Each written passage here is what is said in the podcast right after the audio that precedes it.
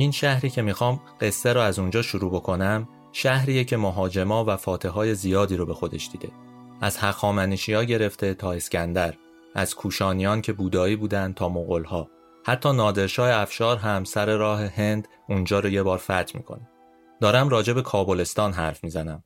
کابل امروزی یا به قول قدیمیا کابورا کاپها یا اونجوری که قدیمی ترها بهش می‌گفتن کاپل. می‌خوام ببرمتون به شب آخرین فتح کابل یعنی حدود 20 سال پیش دقیق ترش یه شب تو آبان سال 1380 نمی‌دونم چند سالتونه و اصلا اون سالها رو یادتون میاد یا نه اما پاییز سال 1380 تازه همه مردم ایران خوشحال بودن و امیدوار که اصلاحات این بار پیروز میشه. دور دوم ریاست جمهوری آقای خاتمی شروع شده بود. همه چیز معقول و منطقی به نظر می رسید. ناامیدیات کم شده بود. امیدوار بودن مردم.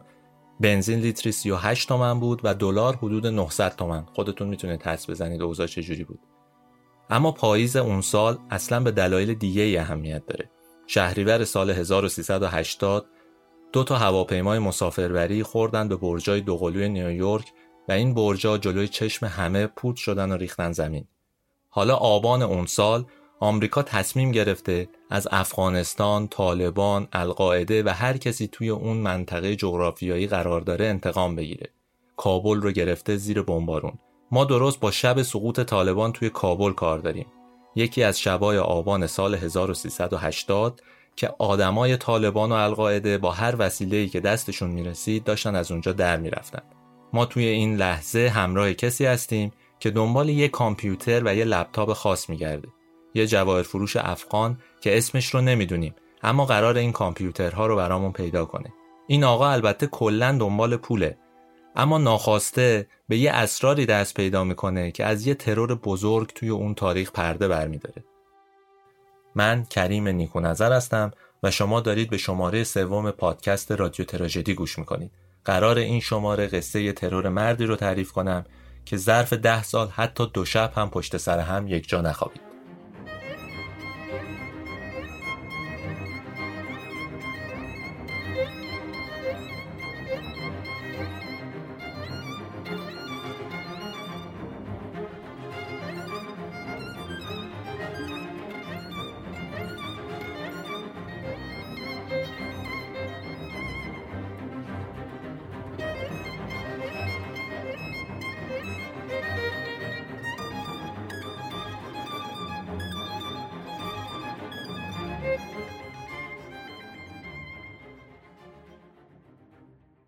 شب شب دوازدهم نوامبر سال 2001 جواهر فروش قصه ما سعی داشت بدون اینکه کسی ازش با اطلاع بشه بره توی خونه خونه که مدت ها بود زاکسیاشو چوب زده بود مطمئن بود که یه چیزی اون تو پیدا می‌کنه اما خیلی هم نگران بود. کابل به هر حال به هم ریخته بود. طالبان داشت ازش خارج می‌شد. با این همه امن نبود. می‌دونست که ممکنه هر لحظه یه تیری سمت شلیک بشه یا یکی از این نیروهای طالبان بگیرتش و ببینی آقا تو اینجا چیکار می‌کنی.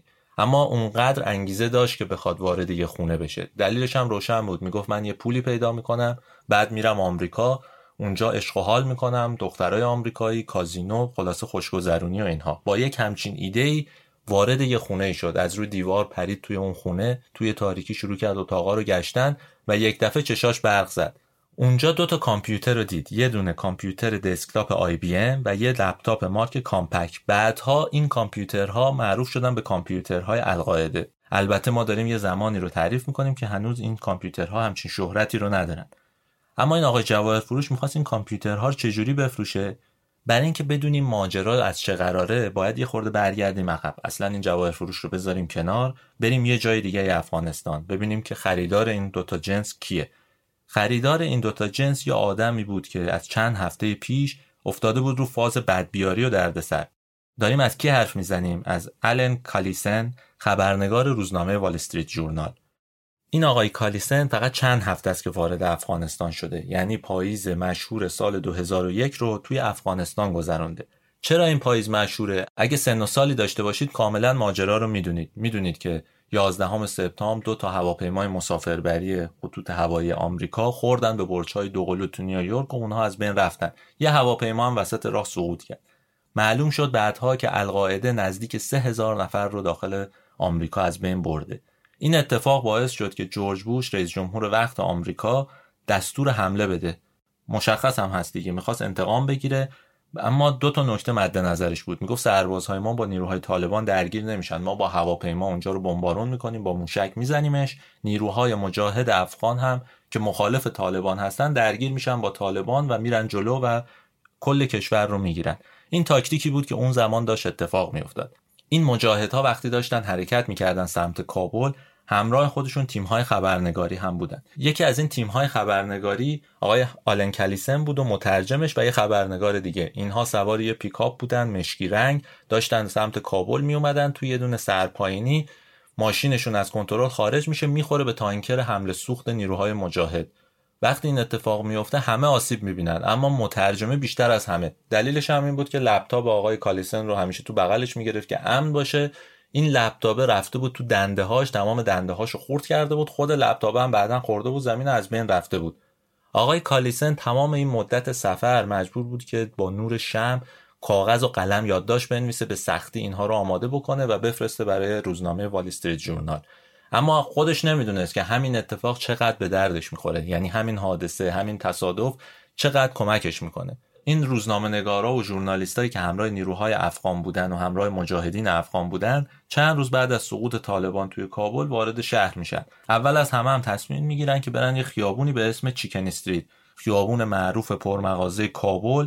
میرن اونجا شروع می‌کنن هرچی کنسرو خارجی می‌خورن. گشنه بودن و دنبال غذاهای خارجی میگشتن مربا و کنسرو و تون ماهی و هرچی که پیدا می‌شد شروع می‌کنن خوردن. بعد از اینه که تازه همشون شروع می‌کنن به کار کردن. اونجا توی کابل پر خونه هاییه که نیروهای طالبان و القاعده توش زندگی می‌کردن. شروع می‌کنن رفتن توی این خرابه ها توی این خونه ها دنبال مدارک گشتن دنبال وسیله گشتن که ازش گزارش بنویسن. آقای کالیسن اما یه مشکل داره دیگه. مشکل بزرگش اینه که لپتاپ نداره کامپیوتر نداره. شروع می‌کنه گشتن دنبال اینکه آقا یه لپتاپ بخره راحتتر کارش انجام بده. میره سراغ فروشنده ها توی کابل خب کامپیوتر خیلی پیدا نمیشه. بهش میگن که دو نفر بیشتر نیست که توی کابل کامپیوتر میفروشن. سراغ اولی میره اون آقا میگه که اصلا اینجا کامپیوتری فعلا نیست خیلی گرون خریدارم نداره من برای چی بیارم؟ اما آدرس نفر دوم بهش میدن. یه مغازه روبروی پارک بزرگ کابل. اونجا یه شخصی هست که کامپیوتر هم داره. وقتی وارد اونجا میشه می‌بینه بله علاوه بر اینکه کامپیوتر وجود داره و اینها اونجا اصلا دارن به افغان ها دارن کامپیوتر یاد میدن. یعنی مشکلی دیگه وجود نداره. آقای کالیسن شروع می‌کنه با اون آقای فروشنده صحبت کردن و اینها. متوجه میشه که این آقا اصلا خودش یه سوژه است برای گزارش نوشتن. دلیلش چیه؟ می‌فهمه که این آقا کارش تعمیر کامپیوترهای نیروهای طالبان و القاعده بوده. اینا بهش مراجعه می‌کردن کامپیوترهاشون رو این درست می‌کرده. بنابراین خودش می‌تونست موضوع یه گزارش بشه. شروع می‌کنن با هم حرف زدن و تحقیق کردن و اینها که گزارشه رو بنویسن بعد میگه که آقا من کامپیوترم می‌خوام اگه داری به من بده. میگه که من دو تا کامپیوتر سراغ دارم اگه می‌خوای بریم بگیریم اما پیش خودم نیست. بعد بریم پیش یه جواهر فروشی. اگه یادتون باشه اول قصه ما ماجرای جواهر فروش رو تعریف کردیم. این دو نفر میرن پیش اون جواهر فروش و اون دوتا کامپیوتر رو تحویل می‌گیرن. آقای کالیسن کامپیوترها رو می‌بره تو هتل وصل می‌کنه و شگفت زده میشه. اون چیزی که تو این کامپیوتر هست چشماش رو اصلا از حلقه داره در میاره. چهل گیگ اطلاعات رو دسکتاپ اون کامپیوتر وجود داره که همش سنده همش نوشته است. آقای کالیسن ذوق زده میشه به سردبیرش تو وال استریت جورنال میگه که آقا من یه همچین چیزی پیدا کردم یه گنجه و می‌تونم شروع کنم تحقیق کردن و نوشتن از روش. سردبیر وال استریت جورنال یه خورده نگران میشه به خاطر این ماجرا. دلیلش هم مشخصه. اون موقع جورج بوش و نیروهای آمریکایی مدام به مردم می‌گفتن که احتمال حمله دیگه هم از طرف طالبان هست به خصوص که حالا شکست هم خوردن زخم خوردن و ممکنه نیروهاشون رو فعال کنن. باید حواسمون باشه. بنابراین سردبیر وال جورنال زنگ می‌زنه به فرمانده نیروهای آمریکایی توی خاورمیانه که نیروهاشون در واقع اون زمانها توی بحرین هم مستقر بود. میگه که آقا خبرنگار من یک همچین چیزی رو پیدا کرده. فردای اون روز دو نفر در اتاق آقای کالیسن رو می‌زنن. میگن که ما از طرف اداره اطلاعات آمریکا CIA اومدیم و این کامپیوترها رو قرار برداریم و ببریم. آقای کالیسن هم چاره ای نداره کامپیوترها رو به اون میده. فقط یه تیزبازی در آورده یه زرنگی اینجا کرده. اومده دسکتاپ چلگیگی یکی از این کامپیوترها رو کپی کرده روی اون لپتاپی که خریده بود. اون رو برای خودش کپی کرده و حالا شروع می‌کنه به باز کردن این اطلاعات. بعدها سازمان سیا میگه که ما اصلا تو این کامپیوترها چیزی پیدا نکردیم. راست و دروغش هم دیگه به خودشون ربط داره. اما اون چلگیگی که آقای کالیسن جمع کرده بود و کپی کرده بود برای خودش چیزی بود که به اندازه یک گنج گرانبها بود. چرا این اطلاعات مهم بود؟ این چلگی اهمیت داشت. قصه این بود که وقتی اطلاعات رو باز کرد در واقع شروع کرد به خوندن اون ها متوجه شد که آقا این کامپیوتر دست ایمن زواهری بوده نفر دوم بعد از بن لادن.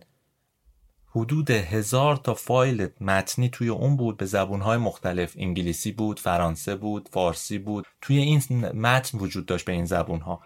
خوندنشون هم اصلا آسون نبود نیاز به کار داشت. اما آقای کالیسن متوجه شد که آقا به گنج زده دیگه. مداره که نفر دوم نیروهای القاعده پیشش بود. در واقع آس دست این بود. می‌تونست همه کار باش بکنه. البته چون خب زبونهای مختلف نمی‌دونست خیلی کار می‌برد. میگن که حدود یک سال زمان برد تا تمام این متنها شروع شد به ترجمه کردن و متنها معلوم بشه که چیه. تازه وقتی ترجمه می‌شد متوجه می‌شدن که نصفی از اینها به رمز نوشته شده. ما اینجا فقط با یکی از این نامه ها کار داریم. یه نامه ای بود که اردیبهشت سال 2001 1380 که گفتم نوشته شده بود ظاهرا یه نفری پشت اون کامپیوتر نشسته بود یه نامه معدبانه خطاب به احمد شاه مسعود رهبر ائتلاف شمال دشمن سرسخت القاعده و طالبان نوشته بود. چیزی که از این نامه و از شرایطش می‌شد فهمید این بود که 97 دقیقه وقت برده نوشتن همین یه نامه. بعد فقط ازش یه پرینت گرفته بودن و فرستاده بودن برای احمد شاه مسعود. ماجرای این نامه چی بود؟ درخواست یه مصاحبه تلویزیونی بود با مسعود. طرف تو نامه ادعا کرده بود که مصاحبه قرار توسط یکی از بهترین روزنامه‌نگاران ما آقای کریم توزانی انجام بشه. متاسفانه اسم این آقای خبرنگارم با اسم من یکیه. اما اسم آقای توزانی توی متن اومده بود به عنوان یک خبرنگار برجسته. این نامه رو برای احمد شاه مسعود میفرستن و قرار برای چهار ماه بعد گذاشته میشه. یعنی کی؟ 18 شهریور 1380 دو روز قبل از اینکه هواپیماهای آمریکایی بخورن به برج‌های دوقلو. آقای کریم توزانی درست دو روز قبل از اینکه حادثه 11 سپتامبر اتفاق بیفته توی دره پنچیر بمبی رو که توی دوربینش کار گذاشته رو منفجر می‌کنه. مشهوره که این هدیه بن لادن بوده به ملا محمد عمر همون کسی که دنیا رو با یک چشم می‌دید و همه چیز رو به هم ریخته بود توی اون کشور. برای اینکه بفهمیم چه اتفاقاتی افتاد که به این ترور رسیدیم لازم نیست که از پنج شیر بیایم بیرون. فقط باید 48 سال برگردیم عقب.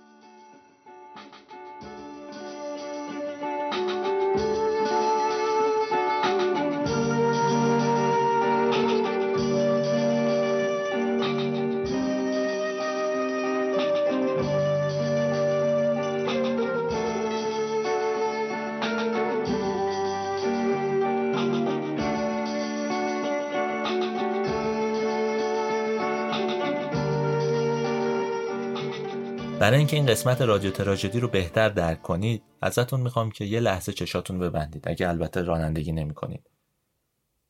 چشاتون رو بستین. خب حالا بریم سمت مرزای شرقی. بریم سمت خراسان گناباد همینجور آروم آروم بریم تا بریم تو افغانستان. حالا هرات رو داریم پشت سر می‌ذاریم اینقدر میریم سمت شرق تا می‌رسیم به کابل.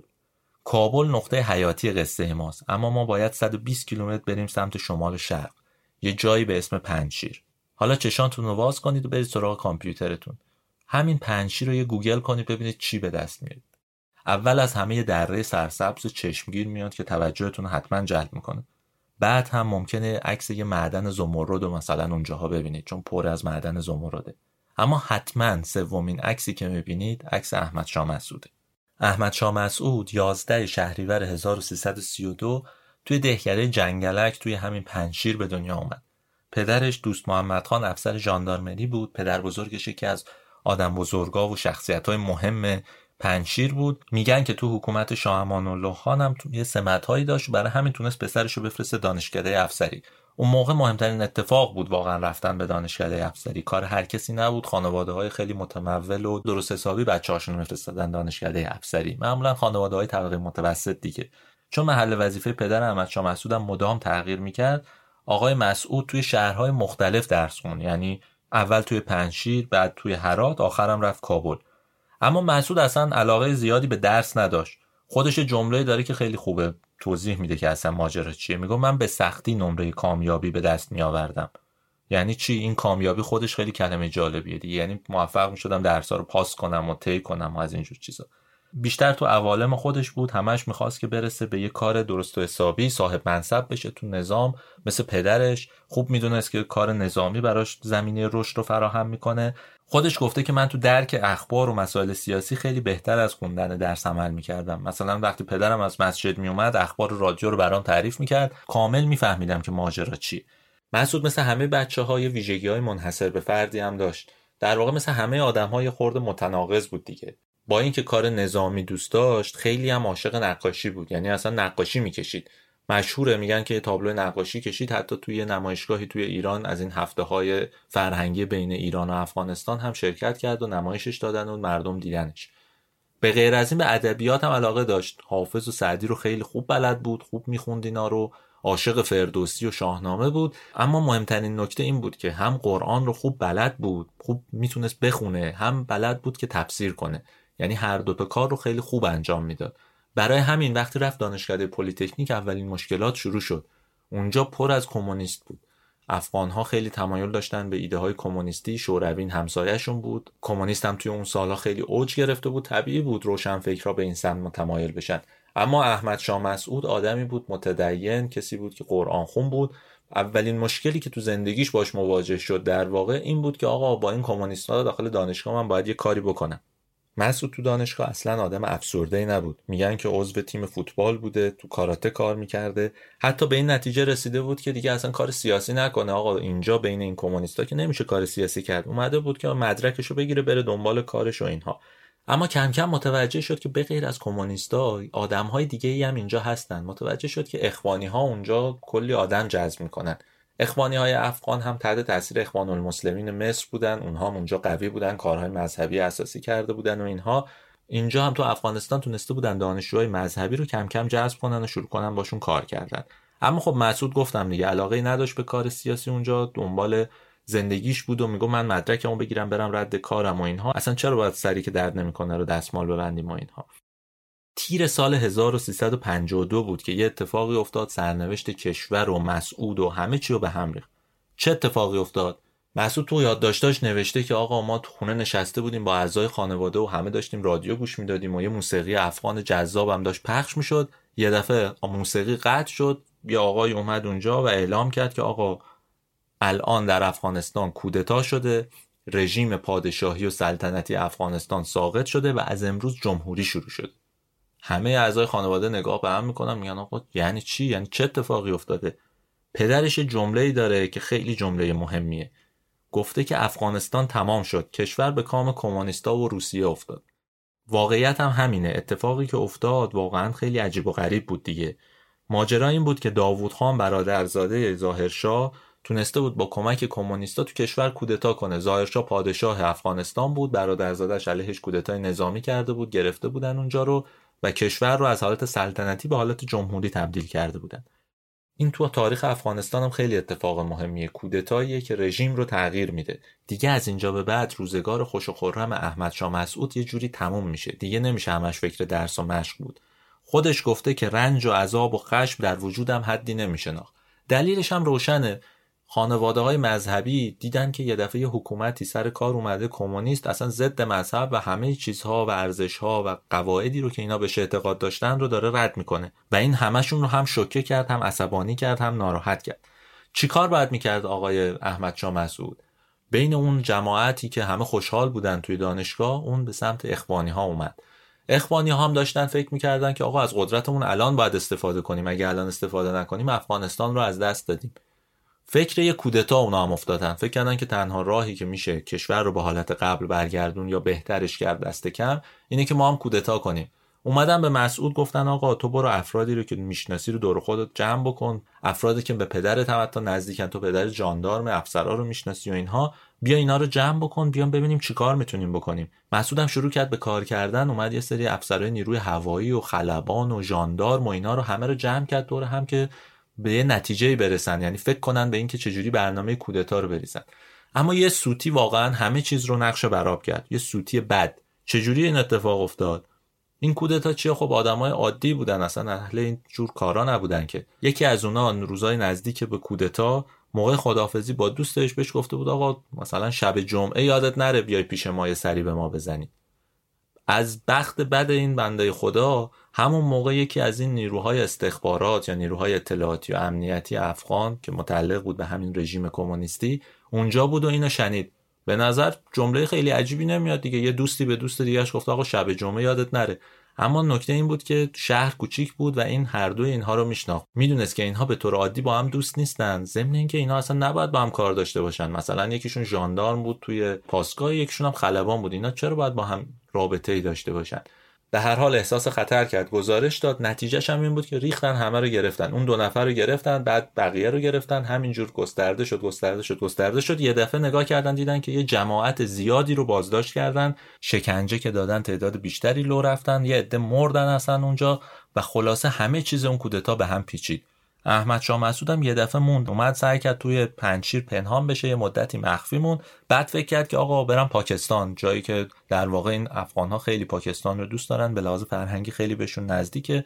معمولا هم می‌رفتن اونجا اون سالها. اما وقتی خواست بره اونجا متوجه شد که کله گنده های اپوزیسیون رفتن پاکستان. یعنی کسایی مثل برهان الدین ربانی و گلبدین حکمتیار و اینها قبل مسعود رفته بودن تو پاکستان و مستقر شده بودن. اون موقع پاکستان تو چه شرایطی بود؟ ذوالفقار علی بوتو پدر بینظیر بوتو اونه که ما میشناسیمش. حالا اونهایی که متولدین 50 و 60 و اینها به قبل بینظیر بوتو رو خیلی می‌شناسن چون به هاشمی رفسنجانی خیلی دیدار می‌کرد و اینها. پدر این خانم اون موقع نخست وزیر پاکستان بود. بعدش هم نمی اومد که سر دعواهای مرزی یه حالی از این آقای داوود خان بگیره رئیس جمهوری که اومده بود و کودتا کرده بود و اینها. بنابراین اومد پشت تندروترین نیروهای افغان ایستاد گفت که آقا حمله کنین بگیرین اصلا شما برای چی اومدین اینجا؟ من بهتون پول میدم من بهتون سلاح میدم برید جلو و شروع کنید مبارزه رو با آقای داوود خان. حکمتیار هم شد رهبر این گروه شروع کرد به حمایت کردن از اون آموزش های نظامی شروع شد. مسعود هم اومد اونجا و شروع کرد آموزش دیدن. هم توی پاکستان آموزش دید و بعد اومد تو افغانستان گروه را انداخت و شروع کردن به کار کردن. دو سه ماه که گذشت آقای حکمتیار به یه ایده جدید رسید. ایده جدید که میگم یعنی فکر این کرد که آقا یه کودتای جدید را بندازه. اینا اصلا به چیزی انگار جز کودتا اعتقاد نداشتن. فکر کردن که آقا یه کودتای جدید را بندازیم. نقشه چی بود؟ آقا گفتن آقای مسعود شما یه کاری برای ما بکن. برو پنجشیر رو شلوغ کن حمله کن به پاسگاه ها و دفاتر اداری و رسمی و نظامی. وقتی شلوغ شد نیروهای نظامی شروع کردن حرکت کردن به سمت شما. ما حمله می‌کنیم تانکاشون رو می‌گیریم. برمیگردیم کابل رو می‌گیریم. در واقع ایده حکمتیار چی بود؟ میگفتش که ما با تانک دوزی از ارتش افغانستان می‌تونیم برگردیم و کابل رو پس بگیریم. می‌تونیم کاری کنیم که دولت مستقر سقوط کنه. واقعا هم به همین چیزا فکر می‌کردن یعنی فکر می‌کردن دزدیدن تانک کار راحتیه. حالا من نمی‌دونم اینها چجوری آموزش نظامی می‌دیدن تو پاکستان اصلا تانک دیده بودن یا نه اما واقعا این تو سرشون میگذشت. مسعود هم اومد توی پنشیر واقعا کارش انجام داد. یعنی اومد اونجا شلوغ کرد حمله کردن چند تا پاسگاه رو گرفتن تمام اداره های اونجا رو گرفتن و اینها اصلا پنشیر یه جوری سقوط کرد. ارتش افغانستان هم راه افتاد شروع کرد حمله کردن به سمت پنشیر نیروهای حکمتیار اصلا از اختش بر نیومدن یعنی به طور طبیعی نتونستن هیچ تانکی رو بگیرن. یک دفعه احمد شاه مسعود دید آقا همه کسایی که با این بودن تمام آدمهای دور و برش کسایی که تو پنشیر بودن یا اسیر شدن یا دارن کشته میشن. هم خشمگین بود هم عصبانی بود از دست حکمتیار که نتونسته بود کاری کنه.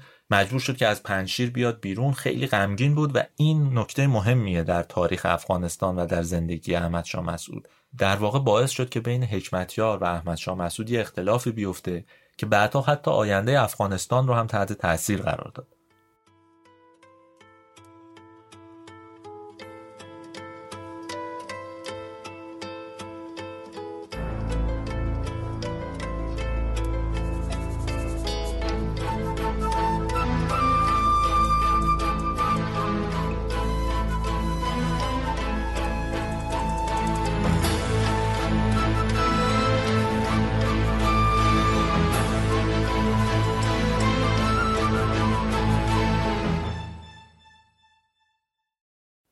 گفتم دیگه افغان ها عاشق کودتا بودن انگار تو اون سالها. یعنی فکر می‌کردن که تنها راه این که به قدرت برسیم کودتا. البته شاید گزینه دیگه هم واقعا وجود نداشت.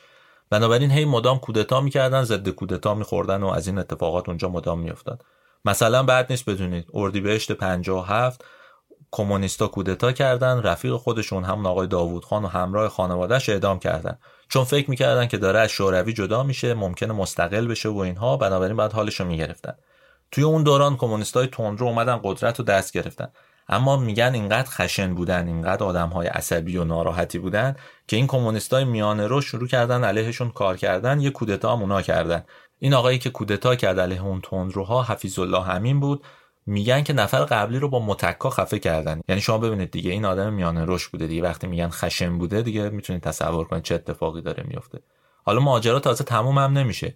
وقتی آقای امین اونجا مستقر میشه و شروع می‌کنه کار کردن کم کم خبر میپیچه که آقا این داره نزدیک میشه به آمریکا و پاکستان داره شوروی جدا میشه. یعنی همون چیزی که اتفاقی که برای آقای داوود خان افتاده بود داره برای امین میافته. بنابراین بهش حمله می‌کنن و اینها اما ماجرا اینجاها تموم نمیشه واقعا.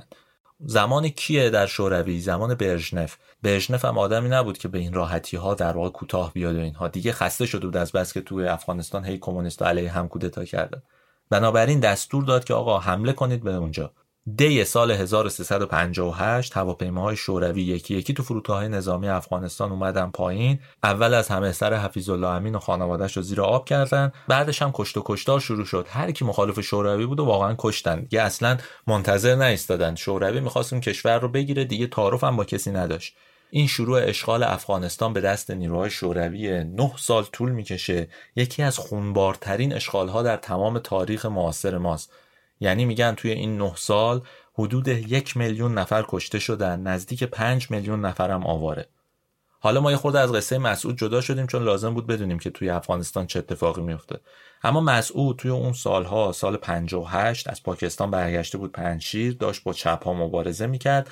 یه دفعه وقتی اشغال شد مسعود متعجب شد. باید دیگه نمی‌تونست به شیوه قدیم به جنگ با افغان ها حالا دشمنش یک دشمن خارجی بود. نیروهای شوروی اومده بودن اونجا. فقط کمونیستای افغان نبودن نیروهای متجاوزی بودن. بنابراین باید یک فکر تازه می‌کرد. کم کم مسعودم عوض میشه روحیش یعنی از شیوه های جنگ متداول اون چیزهایی که یاد گرفته بود و کوچیک بود به هر حال جنگایی که می‌کرد کم کم تبدیل میشه به یه جنگاوری که جنگای بزرگم بلد انجام بده می‌تونه کارهای بزرگ بکنه جنگ چریکی یاد می‌گیره. طبیعیه که تبدیل بشه به رهبری که علیه ابرقدرت می‌تونه بیسته. مشهوره که آقای احمد شاه مسعود افغانستان رو می‌کنه ویتنام شوروی. چطور یه جوان 26 ساله می‌تونه افغانستان رو تبدیل بکنه به مرداب و باطلاقی برای نیروهای شوروی؟ نکتهش یه چیزهایی که مسعود به مرور یاد گرفته بود. مسعود تا الان یا شکست می‌خورد یا اگه پیروز می‌شد پیروزیاش چند ساعت یا چند روز بیشتر طول نمی‌کشید. بنابراین باید یک استراتژی تازه میریخت. یه کاری می‌کرد که بتونه روبروی نیروهای کارکشته شوروی که هم مجهز به سلاح بودن هم کار بلد بودن جنگاور بودن در بیاد و بتونه باشون مبارزه بکنه. نشست و فکر کرد و فکر کرد و فکر کرد و به یه استراتژی خیلی خیلی دقیق و مناسب برای مبارزه با نیروهای شوروی رسید.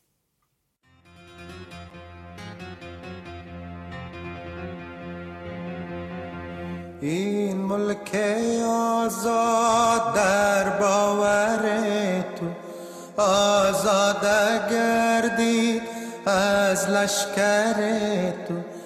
احمد نشسته در سنگر تو. خدا یارش باد خدا یارش باد.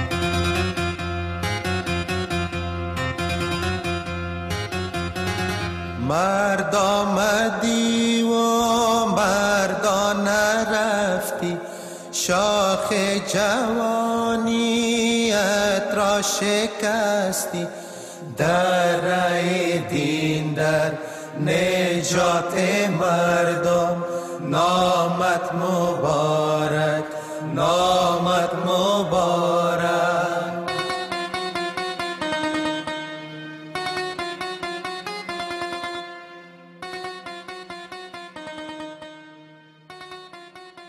یه لحظه خودتون رو بذارین جای احمد شاه مسعود اگه شما یه آدمی باشید که خب یه مدتی جنگیدین تو خاک خودتون جغرافیا رو خوب بلدید و اینها اما با یه نیروی خیلی قدرتمند دارید تهدید میشید باید چیکار بکنید واقعا؟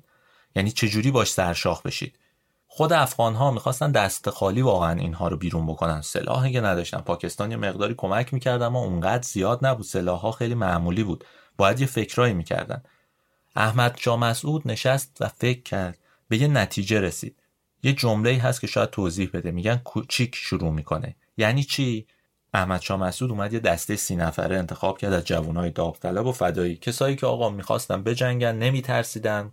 می‌دونستن که اگه برن جلو ممکنه کشته بشن شهید بشن هر اسمی که می‌خوایم بزنین روش. اما می‌دونستن که جنگ تعارف نداره. بنابراین سی نفر رو انتخاب کرد. اومد شروع کرد باشون کار نظامی کردن. تمرینای سخت نظامی جنگای چریکی خلاصه آماده شدن برای نبرد با شوروی. میگن که مسعود برای این سی نفر خیلی اهمیت قائل بود. توی جنگای چریکی اون نفرات اولیه همیشه مهمن چون حلقه اول رو تشکیل میدن. اینا معمولا اگه نبرن خودشون میشن یک چشم اندازی برای نیروهای دیگه قابل اعتماد میشن و اینها. خود احمد شاه مسعودم به این سی نفر خیلی احترام میذاشت خیلی بهشون اعتقاد داشت. می‌دونست که اگر بخواد توی این جنگ پیروز بشه به این سی نفر واقعا نیاز داره. یه استراتژی مشخص هم ریخت. اول از همه اومد جهادگری و جنگیدن رو تبدیل کرد به یه شغل. یعنی اومد کردش یه سنف مثل بقیه سنف ها مثل نونوایی و اینا. آدم ها همش درگیر جنگ بودن. یعنی سرباز تربیت کرد سرباز ای که بهش پول بدن زندگی بدن و این بره بجنگه. کار دیگه ای نکنه. حقوق هم می‌گیره به هر حال خرجش هم در میومد دوم این که اومد جنگ رو اومد تو سراسر دره پنچیر پخش کرد. میگن که 22 تا قرارگاه اونجا راه انداخت. حالا دیگه از یک جا به نیروها حمله نمی‌کرد. 22 تا قرارگاه داشت که می‌تونست باشون حمله بکنه و نیروهای شوروی رو اذیت بکنه. سومین کار کار خیلی مهمیه. خیلی ربطی به جبهه و جنگ نداشت. اومد در واقع پشت جبهش رو یه جوری قدرتمند و تقویت کرد. چیکار کرد؟ اومد آقا تأمین اجتماعی خدمات اجتماعی رو بالا برد. کمیته های مختلف را انداخت. مثلا کمیته غذایی، مالیه، تعلیم و تربیت، عمران، فرهنگی. اینها رو گذاشت تو سراسر دره پنچیر به مردم خدمت کنند اینها اصلا قرار نبود مردم رو اذیت کنن. قرار بود اسای دست مردم بشن منازعات رو حل بکنن در واقع کمک کنن به وحدت بین این گروه های مختلفی که تو دره پنچیر بودن. این ستا استراتژی باعث شد که پنچیر تنها محلی در افغانستان بشه که با وجود همه کارهایی که شوروی می‌کرد حتی یه دونه چریک کمونیست نداشت. اصلا چریک چیه؟ کمونیست نداشت. مردم همه از مجاهدین افغان اونجا دفاع می‌کردن. چون می‌دیدن که آقا این آدمه نه فقط برای استقلالشون داره میجنگه که بهشون خدمت هم می‌کنه هواشون رو داره و خلاصه می‌تونه ازشون مراقبت کنه. حالا یه آماری میدم به این آماره دقت کنید تا دستتون بیاد داریم از چی صحبت می‌کنیم. بین سالهای 1358 تا 1364 شمسی خودمون ارتش شوروی نه بار عملیات کرد اونجا. یعنی حمله کرد که پنشیر رو بگیره. تو همه این عملیات ها شکست خورد. هر کدوم از این عملیات ها واقعا یه قصه جداست میشه دربارهشون واقعا کلی صحبت کرد اصلا کتاب نوشت شاید. و فقط برای اینکه بدونید احمد شاه چجوری داشت با اینا میجنگید یکیشون رو تعریف می‌کنم بد نیست. حالا دونستنش خیلی جالبه. بزرگترین لشکرکشی که ارتش شوروی به افغانستان کرد 21 فروردین 63 بود. می‌خواست که بنشیر رو بگیره قائله رو ختم کنه. حدود 20 هزار سرباز ارتش افغانستان و ارتش شوروی حرکت کردن سمت پنشیر فکرم می‌کرد شوروی که با یه حمله سنگین هوایی اول شهر رو نابود می‌کنه بعدم اینها وارد میشن و کل قضیه رو تموم می‌کنه. نکته این بود که مسعود رو بخش اطلاعاتیش خیلی سرمایه گذاری کرده بود. حتی بین جنرال های شوروی هم آدم داشت. یعنی تا این اندازه نفوذ کرده بود. اون ها و اون معادنی که در پنشیر شما تو اون عکسایی که گفتم سرچ کنید اگه سرچ کرده باشید دیدید اینجا به درد خورد. اینها زبون در واقع نیروهای شوروی رو باز می‌کرد این ها و یاقوت ها تو یکی از این مکالمات متوجه شدن که شوروی داره آماده میشه برای حمله بزرگ و اومد یه ابتکاری به خرج داد. 24 ساعت قبل از اینکه شوروی به پنشیر حمله بکنه اومد به همه مردم گفت آقا دره رو ترک کنید برید یه جای دیگه. شروع کردن به جابجایی نیروها کل شهر رو خالی کرد. کل شهر خالی شد. بعد مجاهدین رو سه دسته کرد. یه عدهشون رو فرستاد یه نقطه مرتفع گفت از اونجا شما جای خوبی قرار دارین شروع کنین به حمله کردن. یه گروه رو هم برداشت بردش خارج از پنشیر که اونجا شروع کنن به جنگیدن. یه گروه هم گذاشت به عنوان نیروی ذخیره. حالا فرض کنید نیروهای شوروی اون روز طبق برنامهشون حمله کردن حمله هوایی شد اول شهر رو بمبارون کردن و بعد نیروها شروع کردن حمله کردن. یه دفعه رسیدن به یه جایی نگاه کردن دیدن یک زمین خالی وجود داره. که همش مین گذاشته شده و اینا توی میدون مین گرفتار شدن. مسعودم داره از همه طرف بهشون حمله می‌کنه. این کارهای مسعود بود که اون رو سر زبون ها انداخت. در واقع نیروهای شوروی می‌دونستن با یه فرمانده ساده و در واقع آدم کوچیکی طرف نیستن با یه آدم حرفه‌ای توی نبرد طرفن. اما اینجوری هم نبود. برای شوروی هم اینقدر نیروهاش خنگ نبودن که ول کنن و اینها. شوروی خیلی دنبال این بود که این رو ترور بکنه به شیوه های مختلف. برای همین اول قصه گفتم که احمد شاه مسعود یه مردیه که ده سال دو شب هم پشت سر هم یه جا نخوابید. هی مدام جاشو عوض می‌کرد. ضمن اینکه خب اتفاقای عجیب غریبی هم میافتاد. مثلا سال 61 که سری کاماندوهای شوروی اومدن نزدیکش رسیدن. احمد شاه مسعود به محافظش گفت آقا من ممکنه دستگیر بشم. اگه دیدی من رو دارن می‌گیرن منو به رگبار ببند و بکش. اصلا نزار زنده بمونم. یه کار عجیبم مسعود توی اون موقع کرد. رفتش پیش علما و اینها گفت من فرمانده هم که خیلی چیزها می‌دونم از جنگ با نیروهای شوروی و مخالفین رژیم و اینها. من اگه گرفتار بشم کل این ارتش مقاومت از بین میره. به سوال دقت کنید از علمای دین اسلام پرسید که آقا من اجازه دارم خودکشی کنم؟ و نکته جالب اینه که علما توی افغانستان تو دره پنشیر بهش اجازه دادن. گفتن که تو در شرایط خاصی قرار داری بنابراین می‌تونی خودکشی کنی. خودکشی تو گناه نیست گناه کبیره نیست. می‌تونی این کارو بکنی. برای همین احمد شاه مسعود از اون زمان همیشه یه سیانور با خودش داشت. همون کاری که در واقع چپ ها توی ایران تو دهه 50 و اواخر 40 هم انجام می‌دادن. احمد شاه مسعود تو دهه 60 تو جنگ داشت این کارو انجام می‌داد. این یه بخشی از کاراکتر احمد شاه مسعوده. یعنی کسی که حاضر بود جونش رو بده اما گیر دشمن نیفته. یه وجه دیگه هم داشت. آدم با مرامی بود واقعا. یعنی اسرایی که می‌گرفت از نیروهای روسی اذیتشون نمی‌کرد. بهشون حالم می‌داد بهشون چکمه می‌داد لباس می‌داد غذا می‌داد. حتی کمکشون می‌کرد از دره خارج بشن برن پیش نیروهاشون و اینها. حتی تعریف می‌کنن میگن یه اسیری وجود داشت اونجا. اسیر روس بود. اینقدر تحت تاثیر احمد شاه مسعود قرار گرفت که اومد شد محافظش. محافظ احمد شاه مسعود اسمش هم عوض کرد کرد اسلام الدین محافظ احمد شاه مسعود بودیشون هم آروم آروم دیگه تبدیل شده به یه شخصیت افسانه‌ای. مشهور شده بود بهش می‌گفتن آمر صاحب توی افغانستان توی دره پنشیر و یک کاراکتر بزرگی داشت یک قهرمان ملی شده بود واقعا. فاتح رزماور احمد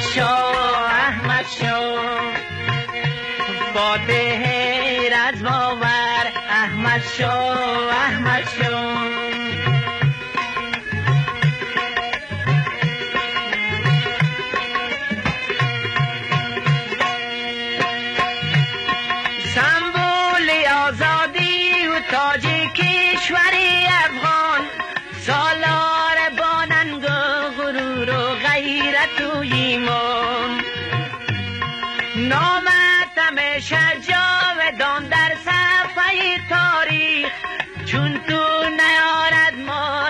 فاتح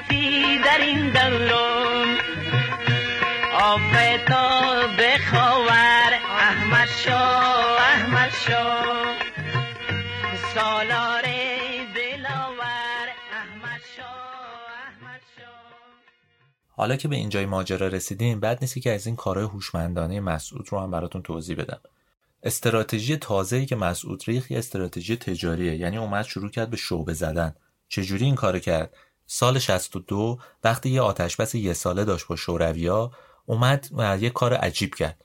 اومد گفتش که آقا ما برای جنگیدن با شوروی فقط نمی‌تونیم از دره حمله کنیم و در دره هم دفاع بکنیم. باید این رو پخش کنیم. اومد یه سری شورا را انداخت به اسم شورای نظار شروع کرد به شعبه زدن تو جاهای مختلف تو دره پنشیر و اطرافش. خودش میگه من با این کار پنشیر رو تبدیل کردم به پنج پنشیر یعنی توسعه دادم و گسترش دادم. بعدش اومد با فرمانده های تاجیک و پشتون و ازبک و هزاره تو چارچوب این شورا به یه وحدتی دست پیدا کرد. اومد باشون توافق کرد گفتش که آقا من بهتون کمک می‌کنم شما هم به من کمک کنین و بیاین آروم آروم هممون وایسیم جلوی نیروهای شوروی. اونا هم پذیرفتن کم کم اومدن عضو این شورا شدن گسترش پیدا کردن. توصیفی که میشه کرد اینه که آقا جهادی که مسعود شروع کرده بود مثل یه لکه روغن که روی زمین میفته و شروع می‌کنه به پخش شدن اونم همین جوری تونست اینجا رو گسترش بده. مسعود البته پایگاهش همیشه شمال افغانستان بود جایی که کوههای مرتفع داشت براش به لحاظ امنیتی و استراتژیک مهم بود.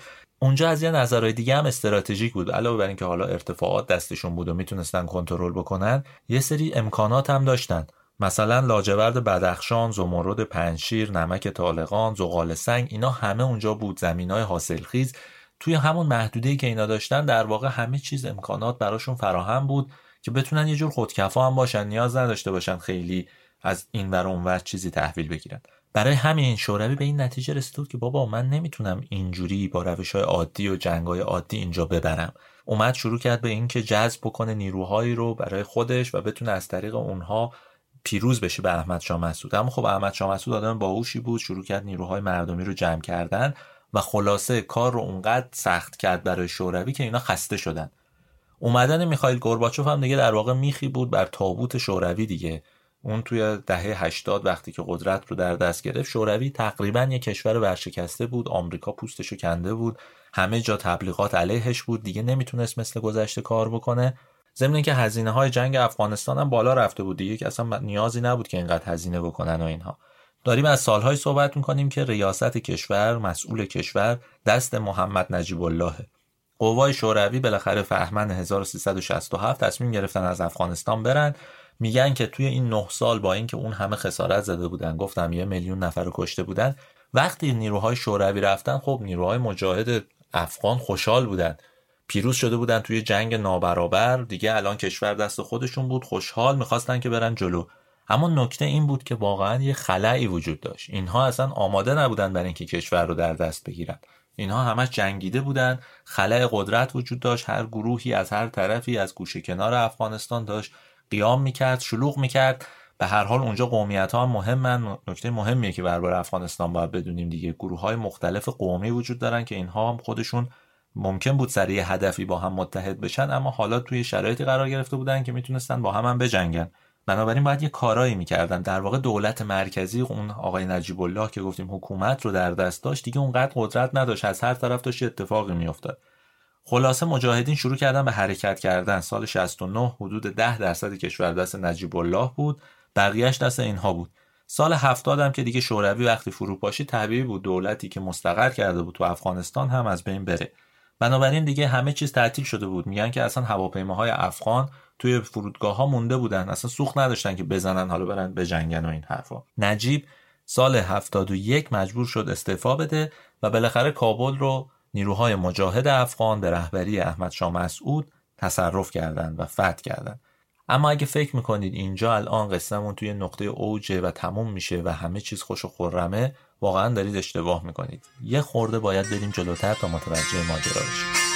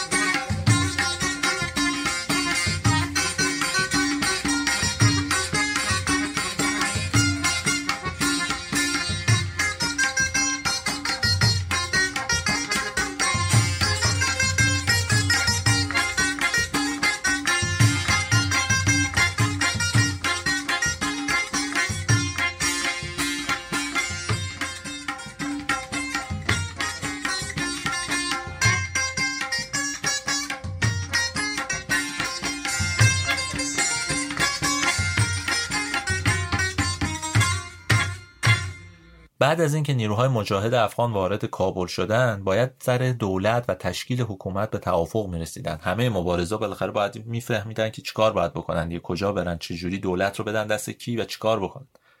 دو تا نظریه هم مطرح بود. یه نظریه این بود که آقا همه گروه های مبارز که در جنگ حضور داشتن بیان عضو دولت بشن رهبرانشون فرماندهانشون بیان عضو دولت بشن. یه دولت ائتلافی در واقع تو ذهنشون بود و اینها. ایده هم اینجوری بود که می‌گفتن برهان الدین ربانی بشه رئیس جمهور مسعود بشه وزیر دفاع حکمتیار هم بشه نخست وزیر. اما حکمتیار اصلا مخالف این ایده بود. می‌گفت تو افغانستان حکومت یا دولت ائتلافی جواب نمیده. باید دست یه گروه باشه اونها کشور رو اداره کنن. حالا می‌خواید انتخابات برگزار کنید می‌خواید هر کاری بکنید اما نمیشه دولت ائتلافی تشکیل داد. این جدل ها اینقدر بالا گرفت که حکمتیار قهر کرد رفتش پاکستان و اونجا شروع کرد زندگی کردن. میگن بعد از اینکه حکمتیار با پاکستانیا توافق کرد اونا موشک پرانی و راکت بارون سنگین کابل رو شروع کردن. اما به هر حال دولت اینور تشکیل شد. احمد شاه مسعود شد وزیر دفاع و کارش رو شروع کرد. خود احمد شاه هم دچار یه سری مشکلات بود دیگه. دلیلش این بود که اولا به ایران خیلی اعتماد نداشت. میگفتش که ایران یک کشور منزویه من چجوری باش توافق بکنم؟ با پاکستانی ها به توافق نرسیده بود به خاطر حکمتیار. با شوروی که جنگیده بود. آمریکایی هم خیلی لیلی به لالاش نمیذاشتن. به هر حال آمریکا هم درگیری های خودش داشت. خیلی به این آقای احمد شاه مسعود توجه نمی‌کرد. یه جوری دست تنها منزوی شده بود خودشم. اتفاقی که افتاد چی بود؟ این بود که کابل دوباره تبدیل شد به یه غمکده. یه سرزمینی که انگار اصلا غم توش همینجوری داشت جوونه می‌زد و اصلا نمی‌شد از بین بردش. دوباره خونریزی ها شروع شد میگن نیروهایی که اونجا بودن شروع کردن به راهزنی شروع کردن به حمله کردن به مردم. اینقدر وضعیت بد بود که خود احمد مسعود حالش داشت به هم می‌خورد. یه بار عکس خودش رو دیده بود روی دون از این بیلبوردها عکس بزرگش رو زده بودن. حمله کرده بود اونو پاره کرده بود گفته بود که این خودش رهبر همین غارتگراست. یکی دو تا نقل قول عجیب هم هست. مثلا یه بار گفته بود که ای کاش من قبل از اینکه برسم به کابل شهید می‌شدم. دلیلش این بود که شهر به هم ریخته بود. نیروهایی که قبلا مبارزه می‌کردن حالا دیگه کاری نداشتن. گفتم اینها کارشون اصلا جنگیدن بود. حرفه دیگه ای نداشتن. حالا اینجا اصلا نمی‌دونستن با کی باید بجنگن. همه چی به هم ریخته بود. حمله می‌کردن به خونه ها به بازارها. خلاصه خیلی وضع به هم ریخته ای بود توی اون دوران. خود مسعودم آروم آروم اینقدر تلخ شده بود که دیگه دلش نمی‌خواست اونجا بمونه. جنگ داخلی تو افغانستان تازه داشت شعله می‌شد. حالا یه نیروی شک گرفته بود به اسم طالبان. کاملا مذهبی بودن. یه البته یه برداشت خاصی از مذهب داشتن. اما هر جا می‌رفتن امنیت رو برقرار می‌کردن. خشن بودن. اما دیگه از قتل و غارت تو شهرهایی که می‌گرفتن خبری نبود. داشتن هم جلو می اومدن هر جایی که می اومدن رو مردم ازشون دفاع می‌کردن. چون امنیت به هر حال براشون می آورد خیلی فکر می‌کردن اتفاق خوبیه. همینجور گام به گام گام به گام داشتن جلو می اومدن اول اومدن قنده ها رو گرفتن بعد هرات رو گرفتن بعد جلال آباد رو گرفتن. تقریبا کابل رو داشتن محاصره می‌کردن. حالا وقتی داریم اینا رو تعریف می‌کنیم شما فکر شاید فکر کنید که ببینید حکمتیار مثلا که تو پاکستان بود چیکار می‌کرد؟ حکمتیار شده بود مخالف طالبان. یعنی موقعیت بسیار پیچیده است دیگه. حکمتیار اومد با ربانی یه توافقنامه برای جنگ با طالبان امضا کردن چون می‌دونستن این نیروها نیروهایی که نمی‌تونی ازشون جون سالم به در ببری. بنابراین اومد توافقنامه امضا کرد. اما خب احمد شاه مسعودی که توی کابل مونده بود و تابع نظر بزرگانم بود نمی‌دونست چیکار باید بکنه. کابل داشت محاصره می‌شد. 5 مهر 1375 مسعود به این نتیجه رسید که کابل به زودی سقوط می‌کنه. فکر کرد که آقا طالبان اگه وارد اینجا بشه همه رو ممکن قتل عام بکنه و اینها. تصمیم گرفت که عقب نشینی کنه حداقل شهر رو نجات بده. خودش و نیروهاش از اونجا اومدن بیرون رفتن دوباره سمت پنجشیر و اونجا مستقر شدن. نیروهای دیگه هم مثل ربانی و حکمتیار و اینا هم که برگشته بود اونجا همه از شهر خارج شدن و شهر سقوط کرد و افتاد دست طالبان. وقتی طالبان اینجوری ظهور کرد مسعود می‌دونست که این گروه وابسته به پاکستانه اما نمی‌تونست قدرتشون رو تشخیص بده. یعنی فکر نمی‌کرد که اینقدر اینها خطرناک باشن و بتونن جلوش قد علم کنن و اینها بتونن اصلا بجنگن اینقدر. شاید یه سری اطلاعات متناقضی هم داشت یعنی دقیق نمی‌دونست که اینها چیکار می‌کنن.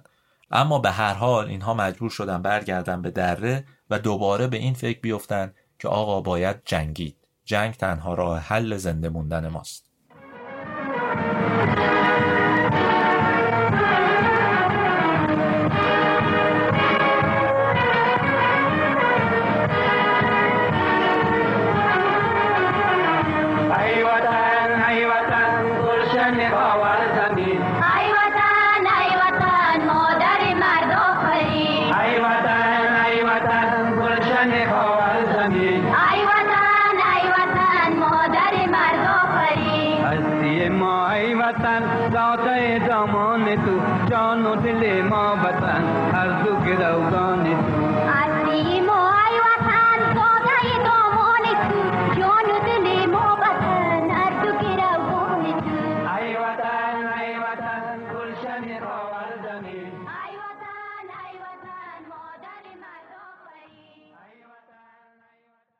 یه نکته مهم اینجا وجود داره. حالا که رسیدیم به این مرحله از جنگ و حالا در واقع داریم تقابل احمد و طالبان رو توضیح میدیم باید به یه نکته ظریف اشاره کنیم.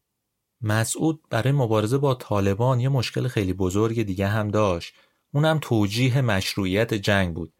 یعنی این بار روبروش دشمنها کافرهای خارجی نبودن غیر مسلمان ها نبودن. نیروهای طالبان آدمایی بودن متشرع اتفاقا خیلی سختگیر اونایی که قواعد اسلام رو رعایت نمی‌کردن به شدت تنبیه می‌کردن.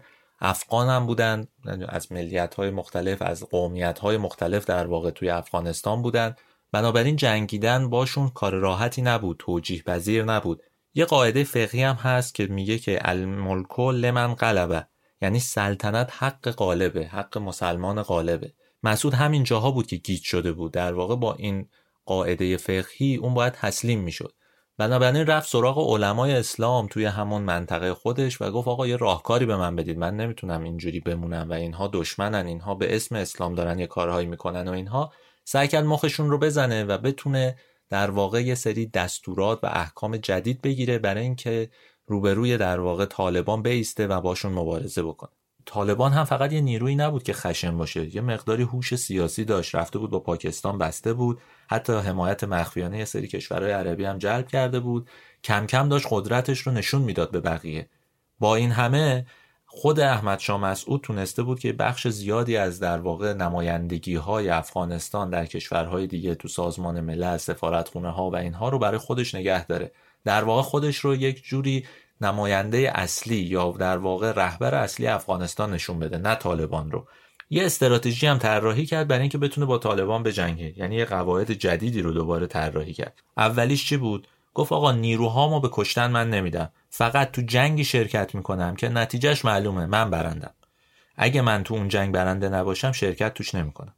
دومیش این بود که جبهه های دیگه ای جبهه های تازه توی مناطق مختلف را میندازن و باز می‌کنن تا نیروهای طالبان نتونن متمرکز بشن روی ما در واقع پخش بشن. همون کاری که تو جنگ با شوروی هم با راه اندازی پایگاه ها کرده بود. سومیش این بود که آقا جنگ رو اینقدر طولانی می‌کنم تا پاکستانیا خسته بشن. بالاخره یه جا اینا خسته میشن دیگه پولشون رو قطع می‌کنن از طالبان دیگه.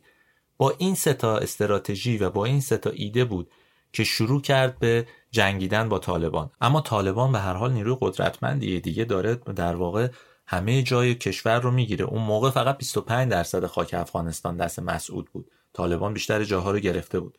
درست در روزهایی که انتخابات ریاست جمهوری توی ایران برگزار شده بود و همه از پیروزی اصلاحات در واقع خوشحال بودن و فکر می‌کردن که یک اتفاقات بزرگی قرار رقم بخوره توی افغانستان همه چیز به هم ریخته بود. مناطق مختلف شمال کم کم داشتن سقوط می‌کردن. شهر مزار شریف سقوط کرده بود. بدخشانی ها پرچم سفید برده بودن بالا که یعنی ما تسلیمیم و تسلیم طالبان شده بودن. میگن که فقط پنجشیر داشت مقاومت می‌کرد. میگن که اینقدر تحت فشار بود که غذا کمیاب شده بود. دیگه اصلا غذایی وجود نداشت. مردم توت میخوردن و حتی چند نفری از گرسنگی مردن. خود احمد شاه مسعود هم حتی دیگه اصلا نمی‌تونست شکم نیروهاشو سیر کنه. این همه جنگاور داشت که اصلا غذایی وجود نداشت. حتی پولم دیگه نداشتن. حساب کنید دیگه. اون همه معادن به دلیل اینکه راهها بسته شده بود نمی‌تونستن که محصولات رو بفروشن و پولی وارد دره بکنن یا جنس و خوراکی وارد بکنن. حالا ببینید دیگه نیروها غذا ندارن وضعیت خطرناکه. از پنج نقطه داره به دره حمله میشه. خود احمد شاه مسعود مونده که چیکار بکنه؟ برهان الدین ربانی که تو تاجیکستان زنگ می‌زنه بهش میگه که آقا بهتری که از اونجا بیای بیرون. من شنیدم که دیگه کار تمومه. احمد شاه مسعود زیاد توجه نمی‌کنه.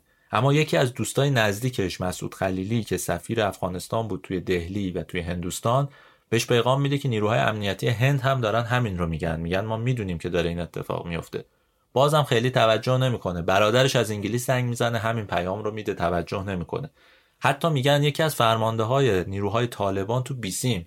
بهش گفته بود که آقا خودت رو تسلیم کن اگه تسلیم کنی ما همه رو میبخشیم. اصلا کاری با بقیه نداریم. اما تو خودتو تسلیم کن تموم بشه این جنگ.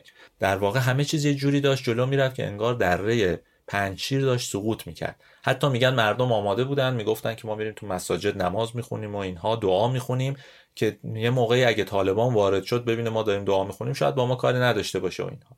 اما مسعود کوتاه نیومد واقعا. یعنی گفتش که خب فوقش من میمیرم دیگه اشکالی نداره. مرگم که حقه. اصلا اتفاق خاصی نمیفته من باید یه فکری به حال این مسئله بکنم.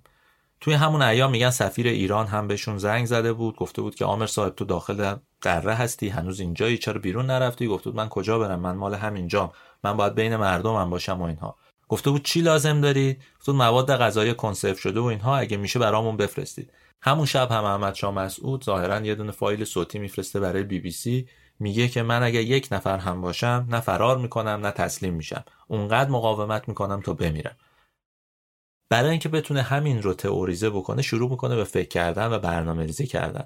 اول میاد راه های عقب پنشیر رو کلا مینگذاری می‌کنه. بعدم اون قرارگاه های جهادی رو که زمان شوروی را انداخته بود و دیگه الان یه مقداری غیر فعال شده بودن و کمکار شروع می‌کنه اونها رو فعال کردن. تو همون شبا بعدم تصمیم می‌گیره همه خانواده ها رو از پنشیر مثل دفعه قبل خارج کنه. چند تا پل هم منفجر می‌کنه. همه این کارها باعث میشه یه دفعه پنشیر توی وضعیت بهتری قرار بگیره. یعنی یک جور جزیره می‌کنه پنشیر رو و مقاومت چند برابر میشه. در واقع این تغییرات اونقدر درست بوده که مجاهدین افغان دوباره دست بالا رو می‌گیرن. میگن تو شمال منطقه تو شمال افغانستان سه هزار طالبان رو اونا قلقم می‌کنن. واقعا ریش سفیدا هم شروع می‌کنن به حمایت کردن. تقریبا پیروزی مسعود توی اون منطقه دست کم در حد این که بتونه مقاومت کنه قطعی بوده. با همین استراتژی شمال رو نگه میداره و حالا وقتیه که احمد شاه مسعود از ایران کمک می‌خواد. یادتون هستی که گفتم احمد شاه مسعود وقتی وارد کابل میشه و وزیر دفاع میشه خیلی به ایران اعتماد نداشت. می‌گفت ایرانی کشور منزویه. روابطش با غرب خرابه روابطش با شرق هم که حالا اگرم خوب باشه به نفع ما نیست. بنابراین نمیشه باش رابطه داشت. اصلا رابطه داشتن باش بیفایده است. اما حالا تو این مقطع از جنگ ایران قرار ازش حمایت بکنه. یعنی خود مسعود فکر می‌کنه که ایران ازش حتما حمایت می‌کنه. گفتم ما داریم درباره کی صحبت می‌کنیم؟ سال 1376 رئیس جمهور آقای خاتمی آقای قاسم سلیمانی شده فرمانده نیروی قدس. یک سال بعد از اینکه در واقع دولت اصلاحات مستقر میشه کشور در واقع در آستانه تغییرات مهمیه. این ماجراهایی رو که الان تعریف می‌کنم و محسن امینزاده که اون موقع معاون آسیا اقیانوسیه وزارت خارجه بوده تعریف کرده. گفته که دوازده مرداد 77 یه یادداشتی برای خاتمی من فرستادم. گفتم آقا مناطق شمالی افغانستان به زودی سقوط می‌کنه. بهتر شورای عالی امنیت ملی یه جلسه تشکیل بده ما ببینیم باید چیکار بکنیم و اینها. آقای خاتمی میپذیره اما می‌گفته که آقای امینزاده بدبینه و خیلی با خوشبینی نگاه نمی‌کنه یا حتی واقعگرا هم نیست. اما نیروهای نظامی به ما گفتن که درست ممکنه این اتفاقا بیفته اما طولانیه. پنج روز بعد از این ماجرا فاجعه مزار شریف اتفاق میفته دیگه. می‌دونید که طالبان حمله می‌کنه به مقر ایرانی ها و کنسولگری ایران همه رو می‌کشه یک نفر ظاهرا فقط زنده میمونه. این اتفاقات باعث میشه که در واقع اینا بشینن و فکر کنن تو ایران که آقا نکنه اتفاق بدی برای هممون بیفته. اصلا کشور داره سقوط می‌کنه. شهریوری که امینزاده میشنوه احمد شاه مسعود اومده ایران اما کسی اصلا بهش اطلاع هم نداده. کم کم معلوم میشه که دارن یه سری فرمانده های ایرانی با احمد شاه مسعود مذاکره می‌کنن. کجا؟ دبیرخونه شورای امنیت ملی. کی دبیر اونجاست؟ حسن روحانی. اما خب اعضای دیگه هم وجود دارن و اینها. ظاهرا اونجا شروع کردن بحث کردن در دفاع از احمد شاه مسعود. احمد شاه مسعود این رو گفته که آقا شما در دفاع از ما وارد خاک بشید و ما حمایتتون می‌کنیم. شما بیاید تو افغانستان. یه سری از افراد سیاسی و نظامی هم شروع کردن دفاع کردن که بله آقا ما از زمان قاجار اصلا باختیم و علکی افغانستان از دست دادیم. وقتشه که الان کاری بکنیم و شروع کردن به حرفای حماسی زدن و کارهای عجیب کردن درباره اینکه ما باید دفاع بکنیم. خلاصه معلوم میشه که درخواست مسعود با حمایتی از در واقع تو شورای عالی امنیت ملی ایران مواجه شده. حالا بد نیست بدونید کیا حمایت کردن که ایران مستقیم وارد جنگ بشه دیگه. علی لاریجانی بود اون موقع سردار صفوی بود سردار فیروزآبادی بود و علایالدین بروجردی. اینها کسایی بودن که می‌گفتن بهتر ایران وارد جنگ بشه با افغانستان. بین همه اینها دو نفر از نظامی ها بودن از فرماندهان عالی رتبه که مخالف بودن. یکیشون سرلشکر شهبازی بود که چند روز بعد از این حوادث شد فرمانده ارتش. یکیشون هم سردار باغری که اون زمان معاون اطلاعات عملیات ستاد کل بود الان رئیس ستاد کل نیروهای مسلح در واقع. اون موقع این دو نفر مخالف بودن. بجز این دوتا فرمانده نظامی دو گروه دیگه هم مخالف بودن. یکی حسن روحانی بود که دبیر شورا بود نماینده رهبری بود اونجا و نماینده رئیس جمهور بود و البته وزارت خارجه که معتقد بود کلا این کار غلطه و اشتباه اگه وارد افغانستان بشیم. همین زاده هم میره پیش خاتمی میگه که آقا اینا تصمیم رو گرفتن و اینا می‌خوان حمله بکنن و این برنامه ها یه کاری بکن. من اصلا خودم رو دعوت نمی‌کنن اونجا. میگه میشه من مسئول مستقیم باشم تو وزارت خارجه اما نرم و اینها.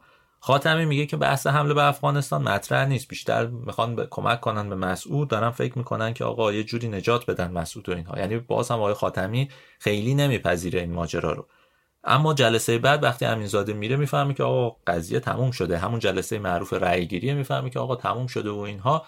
سعی می‌کنه که در واقع رد بکنه گزارش بنویسه و اینها. کسی که اینجا یه کار در واقع مهمی انجام میده علی ربیعی. آقای ربیعی که الان سخنگوی در واقع دولته اون موقع در دبیرخونه شورای امنیت ملی معاون بود و یه گزارشی می نویسه و همه ماجرا رو شرح میده. در واقع هم مصوبه شورای عالی امنیت ملی رو برای حمایت از احمد شاه و حمله به افغانستان رو می نویسه ضمن اینکه یه هوشمندی به خرج میده.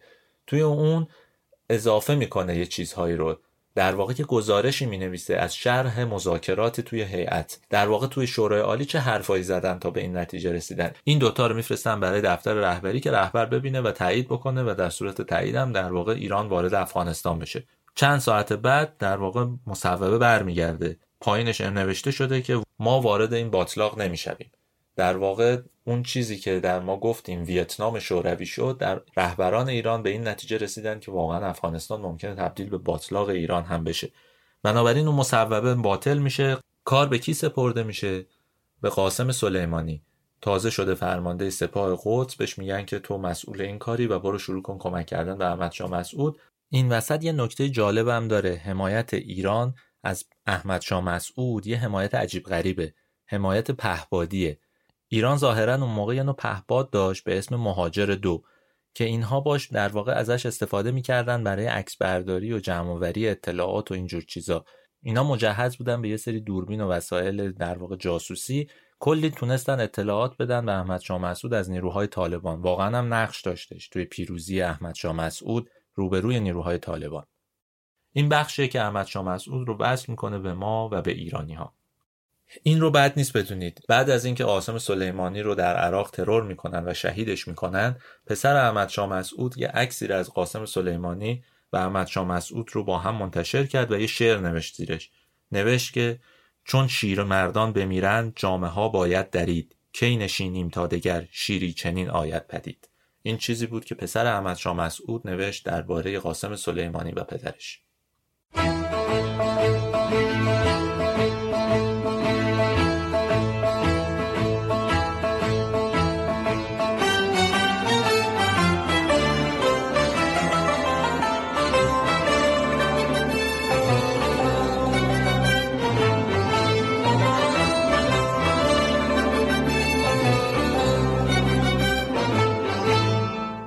ما خیلی درباره ویژگی های جنگی و فرماندهی احمد شاه مسعود حرف زدیم اما بعد نیست. حالا خودش هم یه مقداری وارد زندگیش بشیم ببینیم که اصلا چه جور آدمی بوده. میگن که مسعود 18 تا 20 ساعت در روز کار می‌کرده. شامش رو حدودا ساعت 12 که شب میخورده. همیشه وضو داشته نمازش هرگز غذا نمی‌شده. عاشق سیب و شیر بوده. اون چیزهایی بوده که همیشه میخورده. این دوتا بوده. لباسای رنگ روشن دوست داشته. رنگ تیره خیلی دوست نداشته. به غیر از قرآن که گفتیم قاری قرآن بوده و خیلی خوب قرآن رو تفسیر می‌کرده عاشق شعر فارسی بوده. یه بار به رضا دقتی عکاس معروف ایرانی که اومده بود ازش عکاسی کنه گفته بود.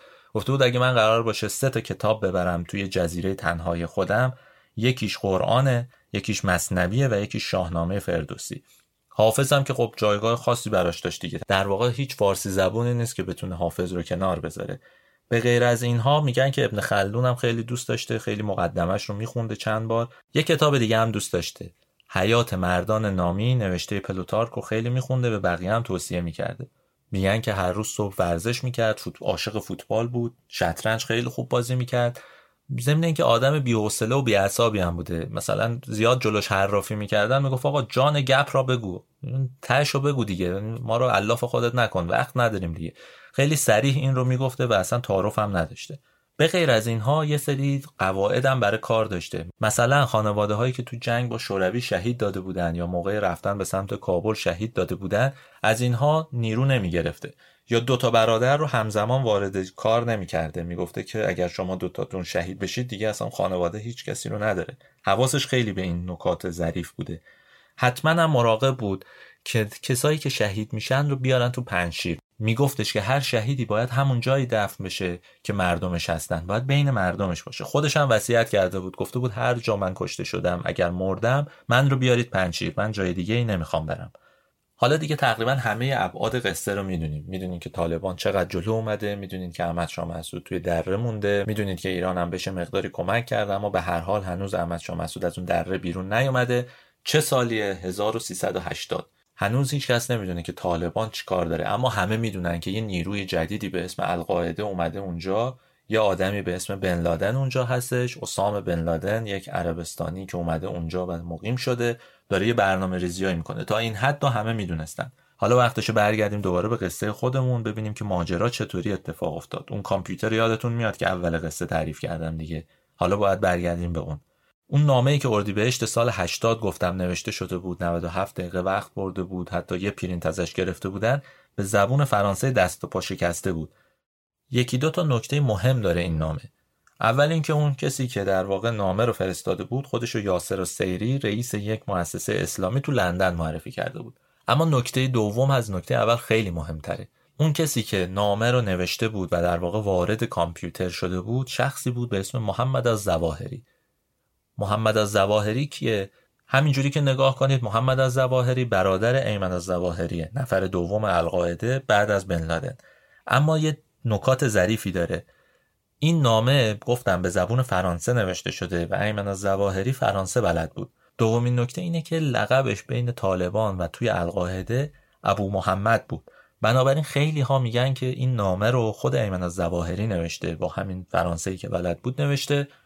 و در واقع اون محمد از زواهری اسمی بوده که فقط وارد کامپیوتر شده و اینها.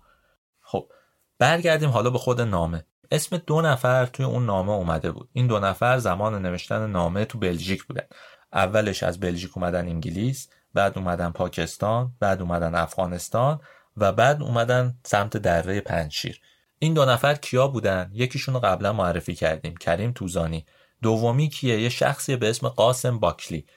اما نکته جالب اینجاست. این دو نفر چجوری تونستن بیان پیش احمد شاه مسعود؟ یعنی هر کسی تقاضای مصاحبه می‌کرد اونا میپذیرفتن. واقعیتش اینه هر کسی تقاضا می‌داد احمد شاه مسعود قبول نمی‌کرد که مصاحبه بکنه باش. باید به هر حال یه پارتی بازی می‌کردن یه روندی طی می‌شد. توی این مورد خاص هم این اتفاقات افتاد. یعنی یه کسی اومد و اونها رو تایید کرد. ظاهرا یه نفر از کسایی که برای رسول سیاف از فرمانده های مجاهدین افغان کار می‌کرد به جمشید منشی شخصی و فامیل مسعود گفته بود که این خبرنگارها دوست سیاف هستند. گفته بود که اینها رفتن یه بار با گلبدین حکمتیار هم مصاحبه کردن. بنابراین میشه بهشون اعتماد کرد و خیالتون راحت. اون قابل اعتمادن این چند نفری که دارن میان. این دو نفر اومدن توی دره. نه روز همراه نیروهای مجاهدین بودن. در واقع با دستیارا زندگی می‌کردن سفر می‌کردن. کار عجیبی هم نمی‌کردن. اصلا حساسیتی هم ایجاد نمی‌کردن. کاملا طبیعی رفت آمد می‌کردن و اینا اما در نهایت گفتن آقا ما دیگه فردا داریم میریم. می‌خوایم بریم. اگه مصاحبه نمیکنیدم که هیچ دیگه ما بریم و اینها. احمد شاه مسعود پذیرفت که مصاحبه کنه. سعید خلیلی سفیر افغانستان توی هند بود اون موقع دوست صمیمی احمد شاه مسعود بود. تعریف کرده که یه شبی به من احمد شاه مسعود زنگ زد و گفتش که از هند برم پیشش. منم فکر کردم خیلی کار مهمی داره. بارو بندیل و بستیم و رفتیم اونجا و خلاصه مسعود رو دیدیم. نشستیم با هم حرف زدن و تا صبح حرف زدیم. کی این 17 شهریور 1380 نشستیم تا صبح حرف زدیم و حتی مسعود ازش خواسته بود که حافظ بخونه. این حافظ خونده بود. ساعت سه صبح هم خداحافظی کرده بودن که دو سه ساعت دیگه پاشن نماز بخونن و به کاراشون برسن.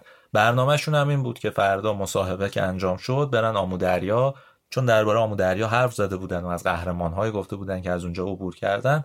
گفتن میریم اونجا و آمودریا رو دوباره می‌بینیم و بالاخره همینجوری با هم دیگه عشق و حالی هم می‌کنیم دیگه. قرار مصاحبه چه ساعتی بود؟ ساعت دوازده و نیم ظهر.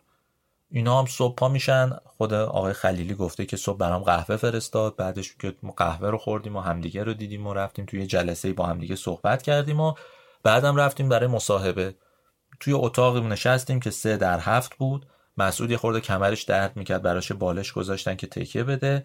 آقای قاسم باکلی که اسم کاملترش میشه محمد قاسم باکلی دوربین رو شروع کرد راه انداختن. بعدم آقای کریم توزانی برگه در بود که شروع کنه به مصاحبه کردن.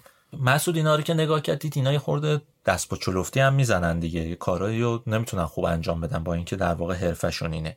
پرسید که این عرب چیکار داره می‌کنه؟ خلیلی گفتش که ظاهرا این خبرنگار نیست این پهلوونه این اصلا دوربین اینا رو داره با زور جا می‌زنه و اینها. بعد ازشون پرسید که آقا شما از کجا اومدین؟ اونا گفتن ما از بلژیک اومدیم اما اصلیتمون مراکشیه و اینها.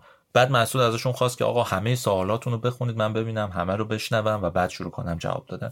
یه نکته داره که شاید باید همون لحظه مسعود متوجه می‌شد با اون هوشش. از 14 15 تا سوالی که اونا پرسیدن میگن 8 تاش به شکل عجیبی درباره اسامه بن لادن بود. در حالی که اسامه بن لادن اون زمانهای شخصیت فرعی شخصیت اصلی نیست. شخصیت اصلی قصه ملا عمره. اما اونا سوالاشون درباره اسامه بن لادن بود. مثلا چیکار می‌کنید اگه اسامه بن لادن به قدرت برسه؟ خب احمد شاه هم شروع کرد فکر کردن.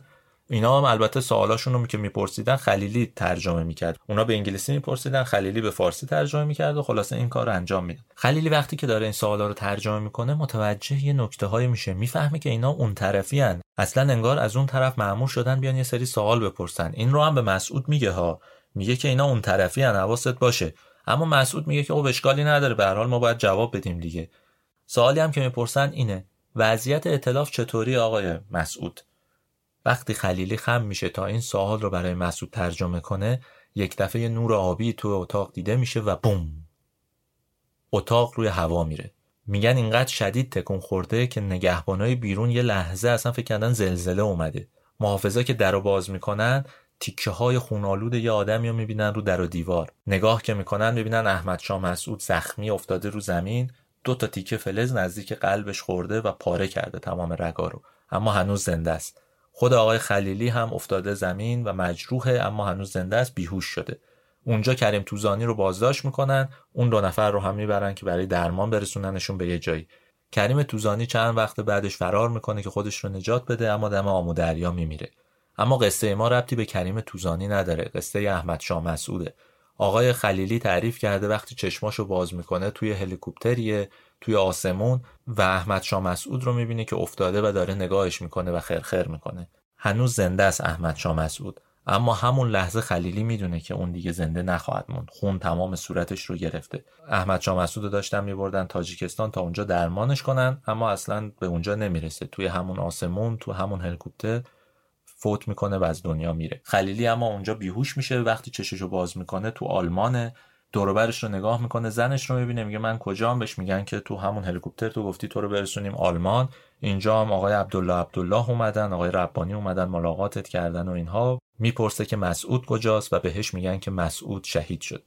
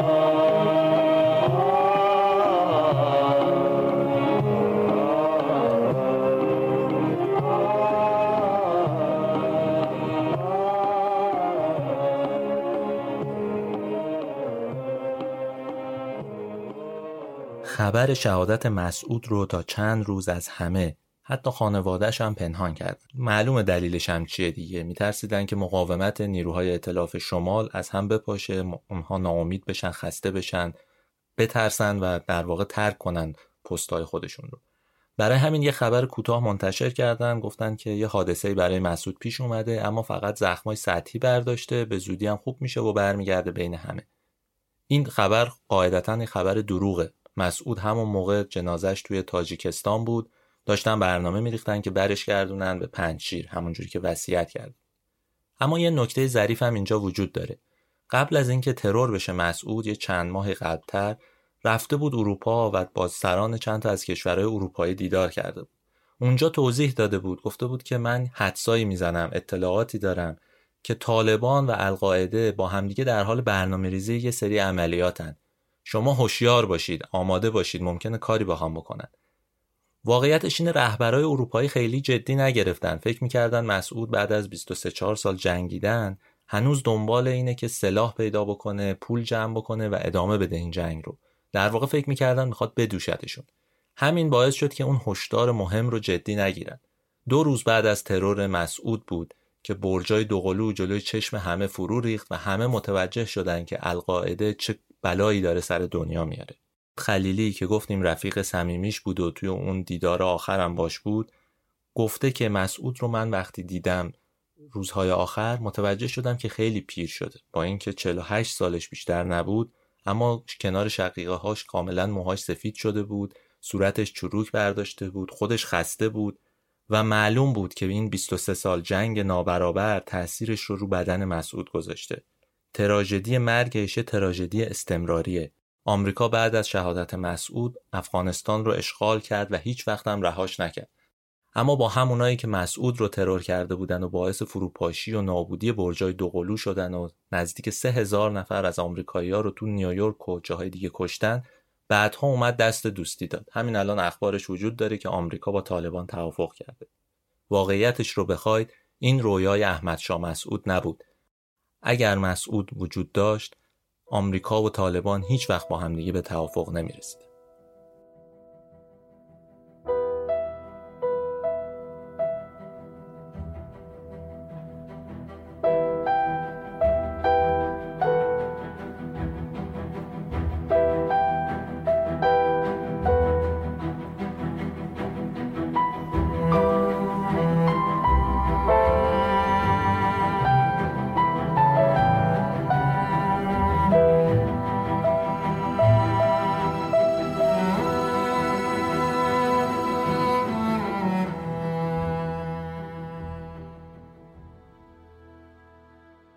شما به شماره سوم رادیو تراژدی گوش کردید. متن این شماره رو کاوه شجاعی نوشته و من کریم نیکونظر اون رو براتون روایت کردم. اگه دوست دارید بدونید منابع ما چیا بوده برای نوشتن این پادکست، بد نیست سری به سایتمون بزنید. hogoik.com یا اینکه سر بزنید به کانال تلگرامیمون اونجا همه منابع رو گذاشتیم شما می‌تونید ببینید. اگه دوست داشتید به ما پیغامی بدید انتقادی بکنید تعریفی بکنید هر چیزی همونجا می‌تونید این کار رو انجام بدید. هم توی سایت ما هم توی کانال ما.